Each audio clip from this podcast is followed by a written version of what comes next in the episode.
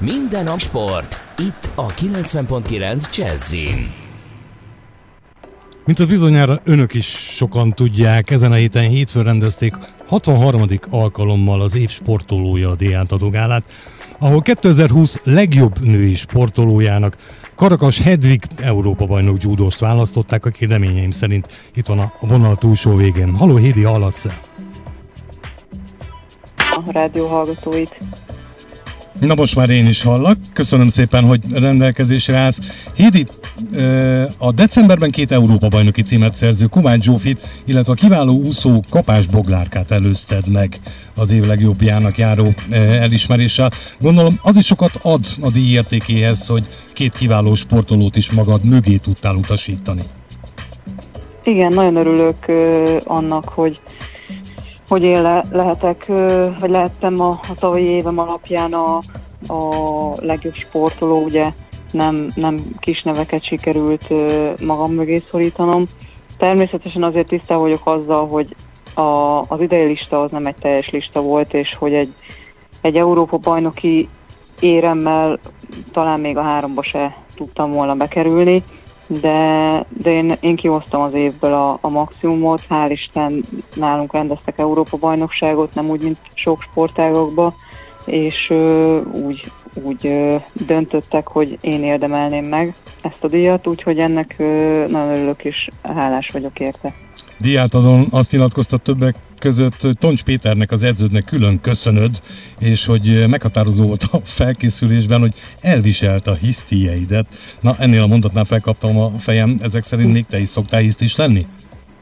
Persze, szerintem minden, minden ember. Ö, nagyon nehéz ö, ez a, hát talán életútnak mondanám, amit egy, egy ö, sportoló bejár, ugye tíz éves koromban kezdtem a, a sportot és, és a cságáncsót, és, és hát az alatt egy komoly emberré fejlődtem, és nagyon sok tapasztaláson, nagyon sok tanulási folyamaton mentem keresztül. Ebbe természetesen vannak hullámvölgyek, vannak szép napok, vannak rosszabb napok, vannak olyan napok, amikor a, az ember annyira el van fárad, és nálam az általában akkor jön elő, hogy egy kicsit nyűgösebb vagyok, hogyha elfáradok fizikailag, és, és akkor ezt, ezt fejbe is hozza magával, hogy fejbe is elfáradok, és akkor azért vannak, vannak olyan napjaim, amikor már, már az is nehéz, hogy magamat elviseljem, és akkor ilyenkor csak próbálom túlélni a napot. És ugye a Peti az, az ugye tapasztalja ezeket a, ezeket a szép pillanatokat is, és a rosszabb pillanatokat is, és, és hát nagyon, nagyon sokat köszönhetek neki. Akkor tud veled várni? Igen, igen, megismertük egymást, és, és tudjuk a, a reakciókat. Én tudom, hogy, hogy neki mik a reakciói egyes dolgokra, ő is tudja, hogy, hogy nekem mik a reakcióim, és, és mikor kell egy kicsit több munkát beletenni, mikor kevesebbet. Úgyhogy igen, ez, ez, ez most már egy, egy, egy olyan kapcsolat, ami, ami talán azt mondom, hogy, hogy jobban ismer, mint, mint anyukám ilyen szempontból. azt is mondtad a diátodon, hogy egy stabil, céltudatos és egyáltalán nem görcsös Hédi jellemzett téged 2020-ban, nem olyan, mint amilyen az előző világversenyeken voltál, kiegyezve természetesen akkor itt az Európa bajnokságra, és az a cél, hogy a, ezt a Tokiói olimpiáig megtartsd, ezek szerint ebben is tudtál fejlődni? Igen, úgy érzem, ennek köszönhetem most ezt a, a tavalyi évemet, hogy ilyen jól sikerült. Előtte is már, már ö, tudtuk, hogy mi a probléma, és, ö, és próbáltam változtatni. Ö, nem nagyon sikerült, ö, nagyon pici lépéseket tudtam előrépni, és, és versenyeken általában még nem, főleg a világversenyeken nem, nem tudtam odáig eljutni, hogy ne rakjak saját magam ter, ö, nyakára terhet, és ezt, ö, ezt tudjam kezelni viszont most az a, az a tény, hogy a, az olimpiát ö, ugye elhalasztották, az megváltoztatott bennem egy, egy-két dolgot, és, és ennek köszönhetően sikerült áttörnöm azt a gátot magamba, ami, amivel el, el tudtam dobni ezt a bölcsösséget. Hédi, ha valaki, akkor te igazából tudod, hogy milyen, milyen mélyről eljutni a csúcsra. Rengeteg sérülés és műtét kísért a pályafutásodat. Én azt olvastam valahol, hogy ötször műtöttek, ez helytálló? Igen, igen, helytálló. Egészen elképesztő. Szóval ha valaki, akkor, akkor te tudod, hogy hogy kell felállni. igen, úgy gondolom, hogy, hogy ezek nagyon nehéz időszakok voltak. A, talán azt mondom, hogy egy, egy sportolónak a, a sérülés és a műtét sokkal nehezebb, mint esetleg egy, egy kudarcot feldolgozni.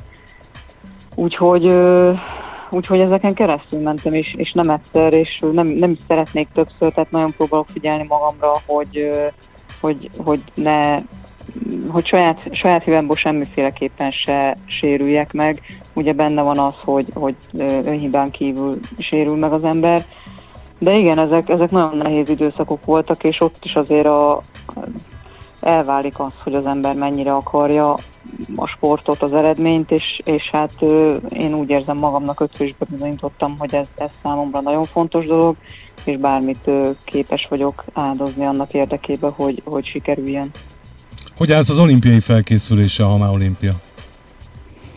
Ö, úgy gondolom, hogy jól állok. Ö, ugye a kvalifikáció az, az százszázalékosnak mondható, még azon megy a verseny, hogy, hogy a nyolcba esetleg bent tudja adni a kiemelés szempontjából az olimpiára, ez fontos lehetne, de ö, a Tel Avivi verseny már egy, egy felkészítő verseny, és ö, most idéntől kezdtük kezdtük meg végül is a, a konkrét felkészülést. Egy hasonlót szeretnék, mint amit a karantén időszak elején elkezdtem, és, és ami bevált, kevés versennyel, hál' Istennek ugye a, a kvalifikáció miatt nem kell nagyon sokat versenyeznem, és egy jó mentális állapotot szeretnék elérni, amivel úgy gondolom, hogy, hogy sikeres lehetek.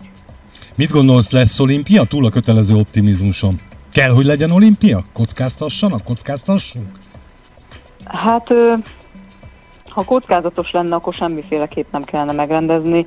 Én úgy gondolom, hogy van már olyan protokoll, mint ahogy a, a judó versenyeken is olyan, olyan ö, protokollt, judó versenyekre olyan protokollt tudtak kidolgozni, amivel biztonságosra tehető egy verseny. Úgyhogy ö, én nagyon bízom benne, hogy, hogy ö, addigra még, még pozitív irányba alakulnak a dolgok, és esetleg még, még biztonságosabb lehet, és a, a szervezők azok vállalják, hogy, hogy megrendezik. Legyen így. Karakas Hedvig 2020 legjobb magyar női sportolója. Még egyszer szívből gratulálok. Nagyon jó és eredményes felkészülést kívánok, és hát bízom benne, hogy nem sokára arról beszélgethetünk majd veled, hogy nem csak az EB-n értél el jó eredményt, hanem ad abszurdum az olimpián is. Nagyon szépen köszönöm, hogy rendelkezésre álltál. És köszönöm szépen.